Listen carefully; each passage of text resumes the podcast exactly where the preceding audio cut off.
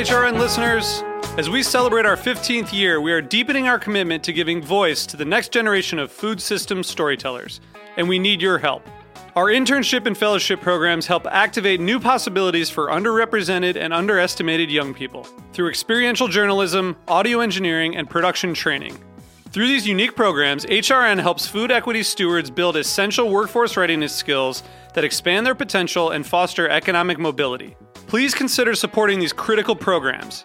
And with a minimum donation, you can be entered to win a dinner for two at an amazing restaurant in one of eight cities and tickets to a concert at a great venue in one of those cities.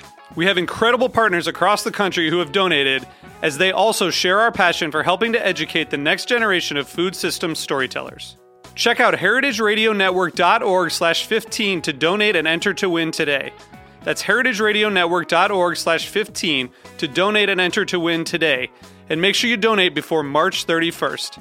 Thank you.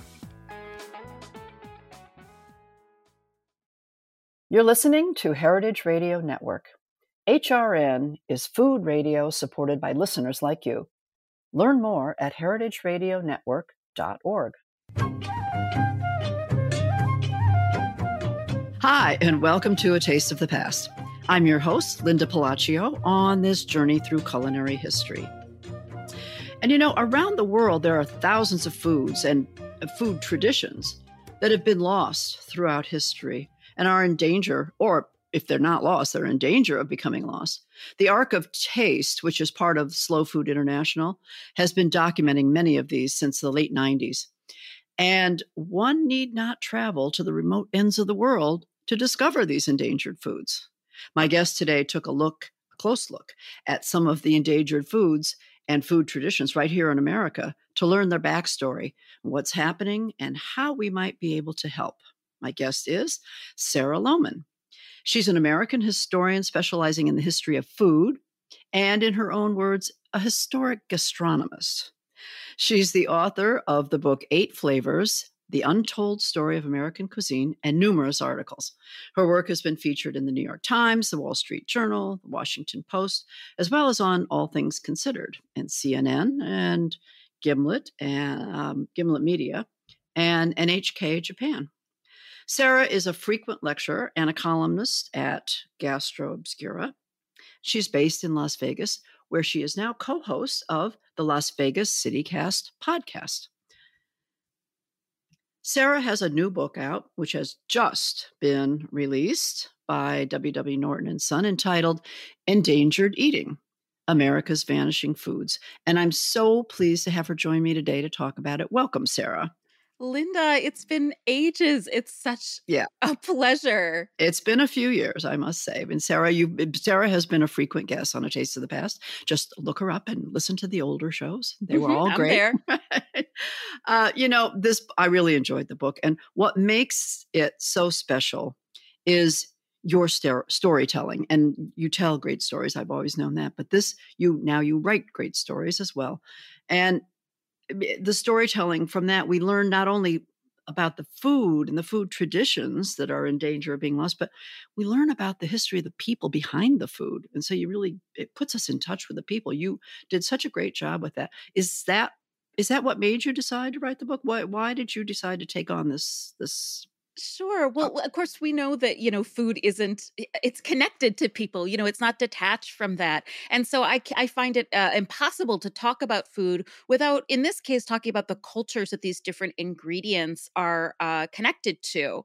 Um, but the, you know, the one inspiration point for me, how this all started and I went down the rabbit hole, is someone sent me an article from BBC Travel, and I wish I could remember who, because I would certainly credit them.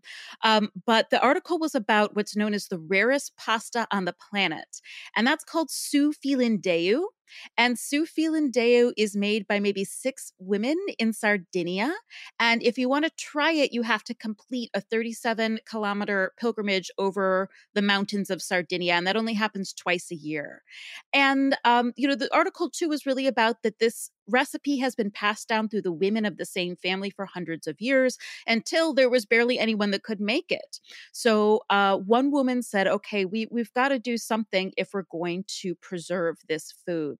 And one of the steps was getting it on the Ark of Taste. And the Ark of Taste is sort of an online encyclopedic reference that is put together by Slow Food International of these exceedingly rare foods and ingredients like su filindeu. And I went down the rabbit hole when I realized that there was an American list specific to America, broken up into different regions. And I just began finding these wonderful stories behind foods. And of course, I had to go seek them out. So that's how this all started. Huh, interesting. And the Ark of Taste, David Shields was really Yeah. instrumental in putting it together. And I was glad to see, uh, reading the book, that you were that you were able to connect with him. He's terrific.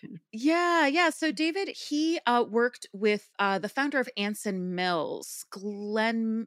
No, what is this? Do you remember his name, Linda? No, no. It's just fell out of my head. Okay, so let me just take that again. So David Shields was um he got involved with the Ark of Taste. He wasn't a food historian until about 20 years ago, which I know, okay, that's longer than I've been a food historian. But, you know, he was doing other pieces of research. And uh, the man who ended up founding Anson Mills, which is, um, I'm sure you've heard of them, Linda, you know, they work a lot with heirloom grains and in some cases lost and rediscovered grains and Mhm. selling those flours. And, but the idea was even bigger than that, um, that David was asked to first research the foods that were missing from, in this case, um, the Carolina Rice Kitchen. So basically, low country cuisine and all of the ingredients surrounding the core ingredient of Carolina gold rice, which has been recovered. And David told me he kind of thought, yeah, I'm going to research uh, for a six months and then turn it in. And then, you know, maybe I'll get some free dinners out of it or something. And yeah, he'd been working on this for almost 20 years when I talked to him. So it became this process of of first identifying what was missing and then going out and finding it and see if we can get it back in the ground. and and I commend you on the work because he's done great work and he continued with a lot of other grains and foods. Um, and there is a uh, what do I want to say uh, a system of well different points of for that qualify for selection. Can you describe what people look for when in order for a food to uh, a lost food or a food that's in danger to be uh, nominated or put on the Ark of Taste? Sure, sure. And of course, I'm going to paraphrase a bit because I'm not a member of Slow Foods. And if people want more specifics, they can go to both the Slow Food website and the Ark of Taste for America and the world, too. Mhm. um, because there's also been a lot of debate about what should go on this list and how we, it should be categorized. Because certainly this list started in Italy, where, you know, in some cases there's been pasta made in the same place for hundreds of years. Um, but here in America, you know, we can talk about indigenous foods, which are a big part of the Ark too, but we are also such a migrant and immigrant culture as well. So, you know, we're a, a younger country in terms of the colonialism sense. So, how do we incorporate those foods? So, in general, it's agreed that these foods should be delicious, but of course, that is definitely a matter of perspective, right? So, perhaps it's easier to say that is a food that is valued by a certain culture, that's important to a certain culture. It's also important that these foods can be grown or raised by anybody, that they are not um, uh, copyrighted in any way or owned by anyone, that they're free for all, um, and that they should be unique and distinctive too. Mm, right. And not yeah, certainly not uh, you know a, a process. They should be you want to say natural. You said clean and clean, clean and free, and can be grown. Right. Clean, yeah, and of course it all gets complicated too because um you know certainly pasta is a processed food, right? It's not a pure ingredient. Right. So this is why there's just ongoing debate and certainly even though slow food sort of offers these these four directives, you know, we don't necessarily stick to them because it's it's all up for debate. food Right. is, it can be very hard uh, to define in these ways. Well, and as you mentioned, the food traditions, like the the women who make that pasta, it's almost like lace. I mean, this pasta from Sardinia, Yeah. it's unbelievable. The Uh, Su filindeu, I should say, translates to the threads of God. Yes. Okay. Thank you for that because I was I was just going to mention I, I forgot what it meant, but um, that that is more of a tradition than, as you said, rather than an actual food, and that uh, what and what other traditions can you think of that were the more uh, practices or traditions in a community or, or a region as opposed to an actual food. Yeah, I was really drawn to the more ephemeral moments too. And one of those is Salish reef net fishing. Oh, now, uh, it has been redefined in an Ark of Taste overhaul as Salish reef net caught fish because they are trying to make it about the, the thigginess of things. but in a way, it reminded me that it is important to preserve the process as much as it is the food. right. So this is a fishing technique from the way north Puget Sound. That's where the Salish Sea is. It crosses the border between the United States and Canada. And it is a technique invented by the Salish peoples who are indigenous peoples that lived on the sound as opposed to a river. So they invented salmon fishing techniques that worked out in open waters. So this is a brilliant technique. It's probably 10,000 years old. It involves two stationary platforms, or historically two canoes, and a net is hung between the two of them. And then a part of it is called the reef. And the reef at one end attaches to the net strung between the canoes, and at the other end attaches to the bottom of the floor of the sound, okay, the bottom of the sound. Hmm. And they park this uh, setup in the route, in the path of schooling salmon. So, where they're coming from the salt water to swim into the freshwater rivers to eventually go spawn. And it's a very simple technique. Someone looks for a school of fish to come swimming up that reef. Um, it's often decorated with ribbons or traditionally blades of grass so that it just looks like it's the bottom of the sound covered with seagrasses. So the salmon swim up that uh, tilt, that slant. They end up in the net. And when the spotter sees them coming at the net, they give a signal to pull the net above the boat onto the boat. And then on the modern reef net gears, the fish are then pulled into a live well where basically they're calmed down before they're bled out. It's a very humane method too, because traditional fishing methods, um, you know, allow the fish to suffocate on deck or put them directly on ice, and that kind of stress actually makes the the salmon taste not good.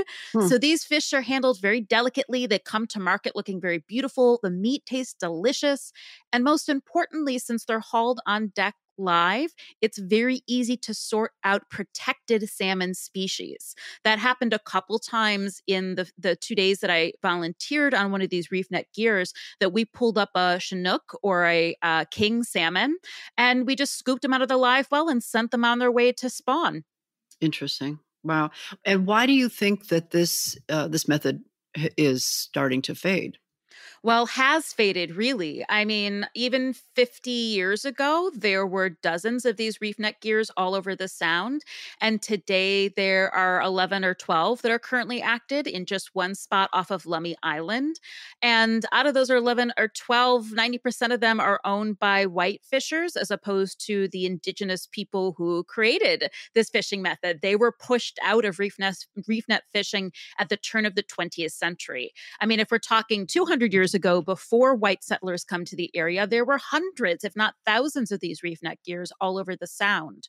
So it's important to um, see this tradition expand because Mhm. it is so good for the uh, protected salmon populations, but also there needs to be more effort to return this fishing system to the hands of indigenous people. And Mhm. uh, you know, the answer to a lot of these is just money, either buying the product or in this case, donating to Lummi Island Wild. That's L Lummi Island Wild, who is the fishing collective that preserves and protects this style of fishing, is a great advocate for it, and also has uh, indigenous fish, uh, reef net fishers um, on their board too. So it's also helping to return this system to indigenous peoples. Right. I mean, there's so many factors. Obviously, and a loaded question when I said, "Why do you think that these, you know, that it's being lost?" It's, you know, there's so many factors involved in a lot of these food practices and, and food traditions. And as you mentioned, you know, the indigenous people not only were, you know, there just were fewer of them allowed to fish too. So that was that was a problem. That certainly Yeah. contributes to it. And people from the Pacific Northwest will know the Boldt decision, um, which oh, I mean, it, um, what's the simplest version? Basically we made a treaty with the salish people. It said that their fishing rights were protected I, we meaning the american government um, but the state of washington you know systematically protected white fishers not indigenous fishers and persecuted the indigenous fishers often um, you know uh, confiscating their fishing gear too um, and then in the 1970s, uh, the, the, indigenous peoples of the Puget Sound sued, and I'm so glad they did. It went all the way to it went first to the state court and then the Supreme Court, and they won. And they won rights to fishing, basically above white fishers, because it is was guaranteed in treaty rights, and that is the supreme law of the land. So mm-hmm. the Boldt decision began to return fishing rights to the indigenous peoples, but by that point, there had already been so much damage done in terms terms of Indigenous peoples not having um, the economic opportunity to get together their own fishing gears too. So there is still much that could be done there, and that local organizations are working to do. Right. Well, it's it's. I mean, it's just a, a wonderful story. Once again, wonderful story and wonderful work.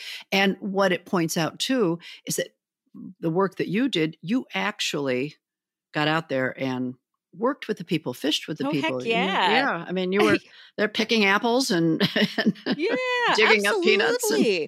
I'm not going to show up, especially in an indigenous culture, and just stand around and expect you know people to serve me.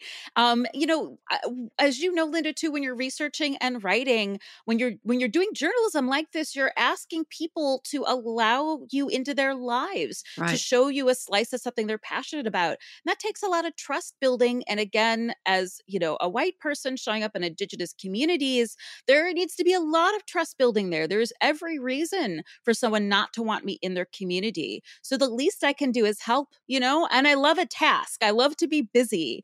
Um, so i always tried to get out there and you know really work and be in it because i also think that gives me a deeper understanding of these ingredients. So yeah i was out there on those fishing gears. I was hauling nets in. I was bleeding fish. I worked for about about eight hours. And then, uh, funnily, the next day, I had a red eye that night into New York City and I performed the next night. And my left hand, which was the hand, okay, so I'm sorry if this gets a little graphic for everybody, but okay. when, when, when salmon are um, killed, or in this process at least, the kind of humane way to do it is to break one of their major arteries under their gills. So they're they're bleeding out and they're very relaxed. They're not suffocating. And so you kind of hold the salmon with your right hand. You have to grab it with your hands out of the live well. You have to hold it with your right hand and then you reach under their gills and pull this artery. My like pinching grips, my thumbs and forefingers on both hands were in- incredibly swollen the next mm. day from doing this repeated action and using muscles that like I don't normally use, you know? Right, right. Um, and of course I was scratched and sunburned. And before I got on that red eye to New York, I couldn't even have a shower. So I basically got off the boat, got to land, um, used wet wipes to clean fish stuff off of me, changed my clothes and got on the plane and just, you know, said, I'm sorry to whoever I was sitting next to. yes, I did just eat a barrel of fish, right? Sorry.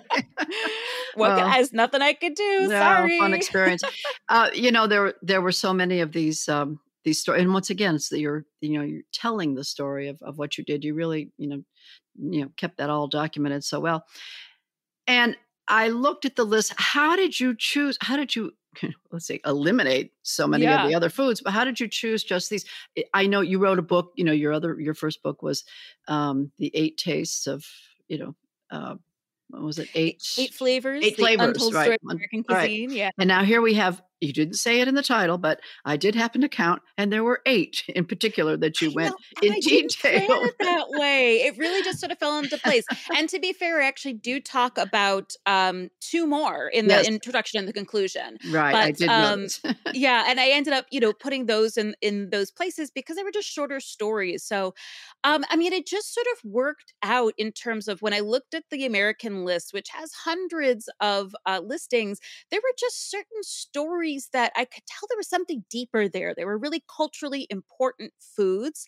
And um, I basically broke everything up into eight regions. The, the one, as the Ark of Taste does too, the mm-hmm. one region that I didn't get to. Um, have have a chapter of its own was sort of uh, the Central Plains area, but I did in the filé powder uh, go end up going into Oklahoma, and I had originally planned uh, a a chapter, but you know sometimes when you you get the sense that there's a story behind something, but occasionally I would start pulling those threads and they just led to nowhere.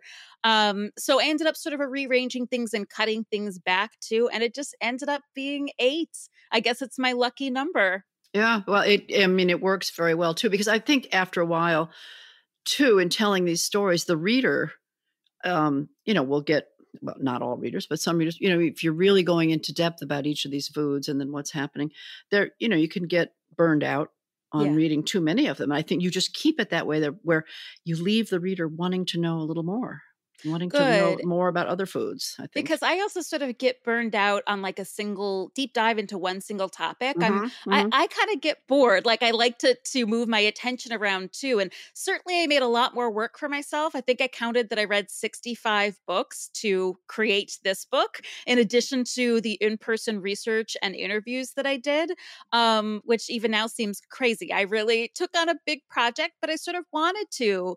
And it was important to me to do the best job I possibly could and research every angle to tell these stories. Right. Well, you know, there are so many great stories. I'm not going to tell everybody because they've got to go out and buy the book, of course. But um, but uh, you're right. I do want to talk about a couple others and um, some more action that maybe we can take. But we're going to take a brief break. So as soon as we come back, I'll be talking with Sarah Lohman about more endangered eating. So stay tuned. Hi, listeners. We wanted to let you know that Heritage Radio Network's Julia Child Fellowship application is now open. The fellowship offers an enriching experience for aspiring food writers and journalists who share our passion for food systems change. The fellowship is a great way to progress in the field of food journalism and digital media and will start in early January 2024. This fellowship will provide participants with hands on experience, mentorship, and access to an extensive network of industry professionals. The application deadline is November 27, 2023.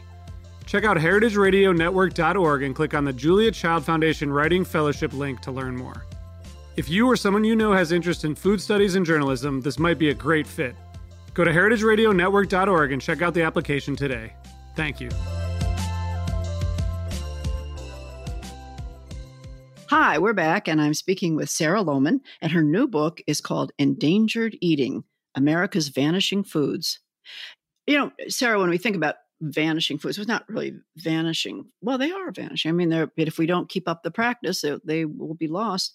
And, and I guess you look at even just the way families well i'm a lot older than you so i could go back and i could say you look at how we used mm-hmm. to eat how families you know back in the day used to eat uh, things we ate how we ate them and that's that's gone that's lost. That it's not it wasn't an important one to make a list like the Ark of taste but you know you just my mind just got to you know to reeling about lost foods lost practices and and it's certainly understandable that that there are so many foods. Well something i think everyone can identify with um, you do a, a, a chapter on heirloom cider apples Mm-hmm, mm-hmm. And that's something we all know. More and more apples are being discovered or found or identified, and some sadly lost. So, tell tell me a little bit about that. Yeah, so um, it really surprises people. You know, when you think about how many apples you see at the grocery store, how many varieties, or even at a really good orchard. You know, in your grocery store, maybe you see five or six. At a great orchard, uh, one or two dozen. Um, we grow about a hundred varieties of apples in America today, but there was a survey done right at the turn of the 20th century, and it counted 14,000 unique American apples. So that is a pretty massive loss of genetic information and culture. And a lot of that is because in the 18th and 19th century, until the mid 19th century, we were a big cider drinking culture. And of course, when I say that, I mean hard cider, not sweet cider, fermented apple juice.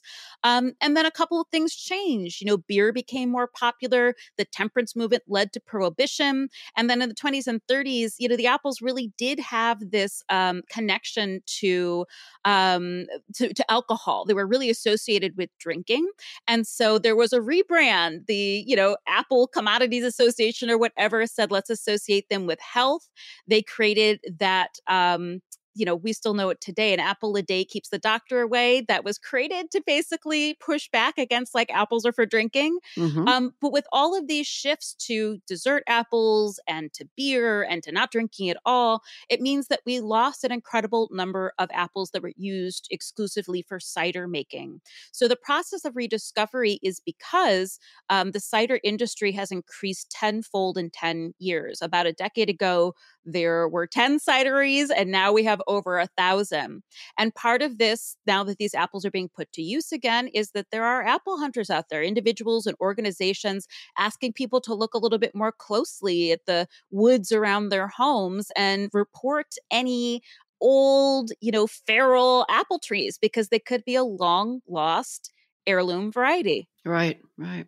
And the problem is so many of those trees. I know I have a couple on a on a property I own upstate, and um, some of them are so old. I mean, they're like these you know straggly witchy looking tall yes. trees that haven't been pruned and and maybe yes. once in a while there's a branch where there's an apple once yes. every two or three years you know but in a way it doesn't matter because i mean in the book i tell the story of the rediscovery of an apple that was thought to be long lost the trees themselves were planted in the 1850s so they're coming up on 200 years old here mm-hmm. you know they're like 175 years old and yeah they produce maybe just a couple apples apples every year, but more importantly, they were producing scion wood.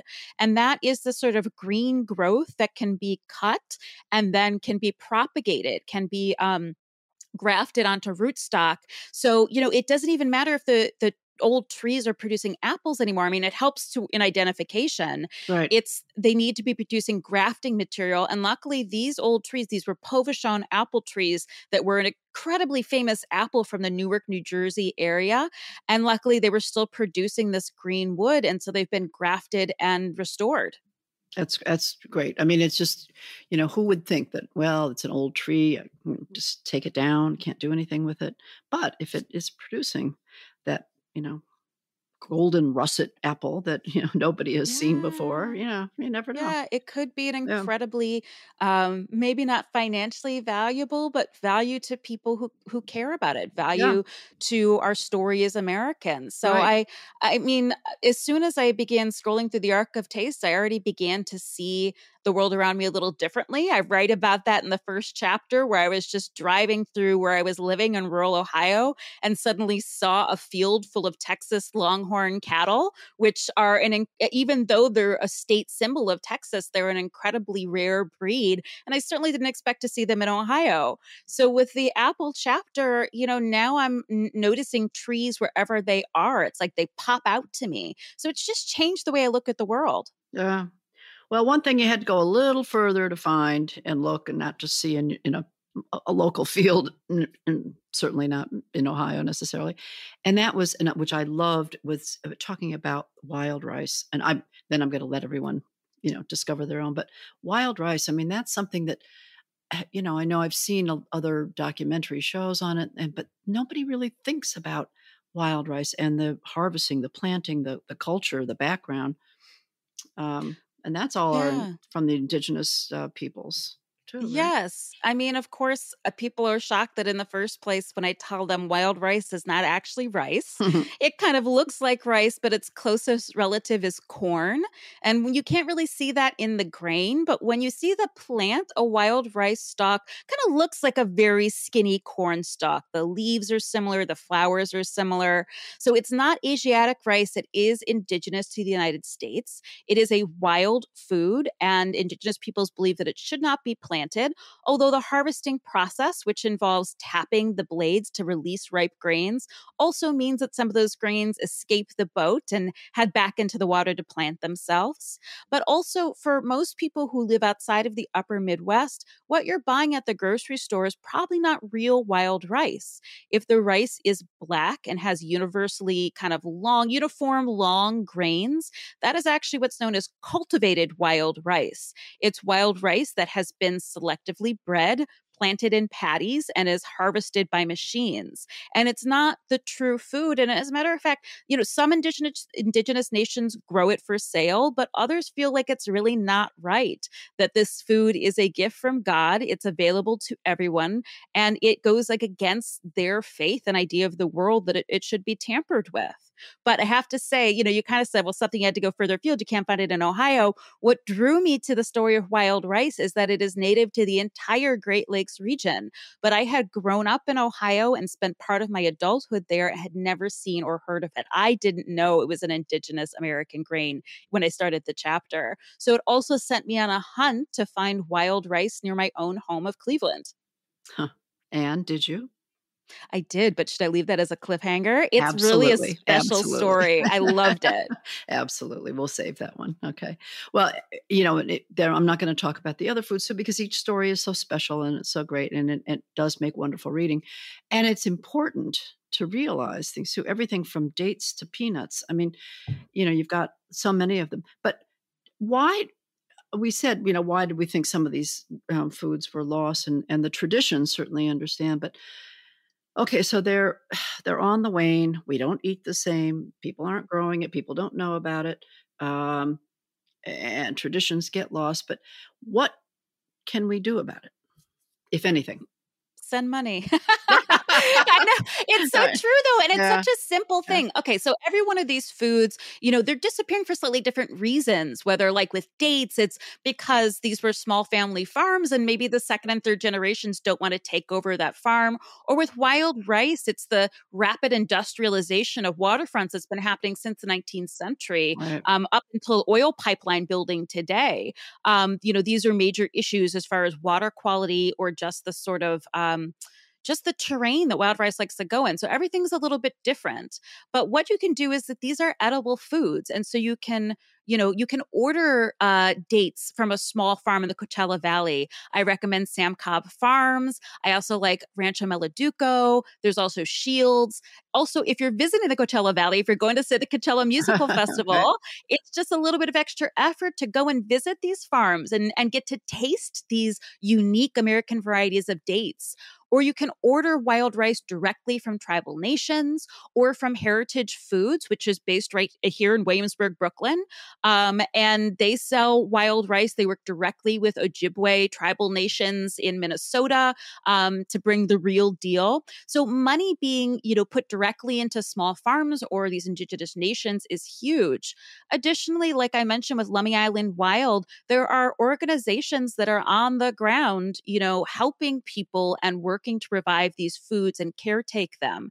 And sometimes it's just best to sort of leave things to the experts, but certainly you can also volunteer places as well too. So if any of the stories in the book inspire you, you know, do a little research and see what you can do to help or, as I say to people too, you know, there are so many listings on the Ark of Taste. There's going to be something right in your backyard that you can engage with, whether that means buying from a small farmer, doing some volunteer work, or donating to an organization that supports these foods. Yeah, I mean, I thought that was a, that was a very poignant um, uh, statement that you made right in the beginning that you know here there are all these foods on this uh, ark of taste the international uh, list and you don't have to go to the far reaches of some country you've never heard of before to, to look for this particular type of pea. I mean, you could there are so many foods that, you know, as you mentioned here, we don't even know about some of the foods in yeah. our own country. You know, that's that's great. You know, I think people can do a lot of excuse me, a lot of investigating. Um, when you were doing your research and when you were going out and working with the people and and uh, and finding out about these different foods, was there anything that was a of major surprise to you that you didn't expect to see or didn't expect to find out?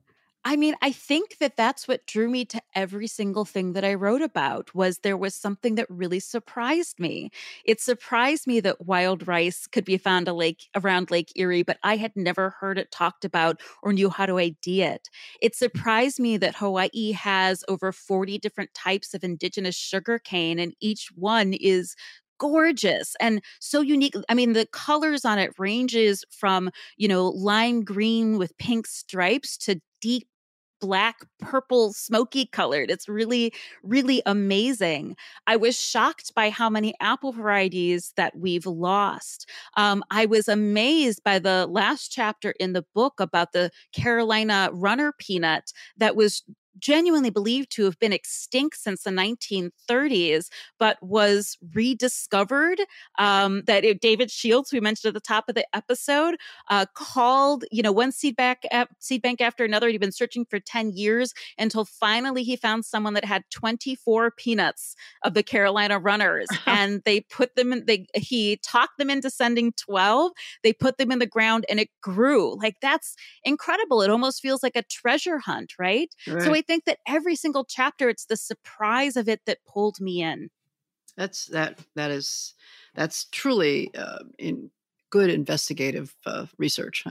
Thank you. you get very involved in it too, and you do. You get very involved, and I I think that we are all lucky that you do because you can spread the word to to the rest of the country. I just think yeah, and you you get to come along with me without leaving your armchair. You know, right. you could travel the country. Our fingers don't have to bleed and get sore and swollen. Right? Oh my gosh, no, but they can if you want them to. It, I have to say that volunteering on that fishing boat was probably one of the most amazing days of my life. It's incredibly beautiful up there, and if you don't want to volunteer, you know, you can still visit Lummi Island in season, and you can donate and reach out to Lummi Island Wild and participate, uh, volunteer here on one of the fishing gears too if you want to. It's gorgeous up there. Uh, it's you know a couple hour drive north from Seattle. You then take a ferry, a car ferry over to the island, um, and it's absolutely stunning, stunning place to visit.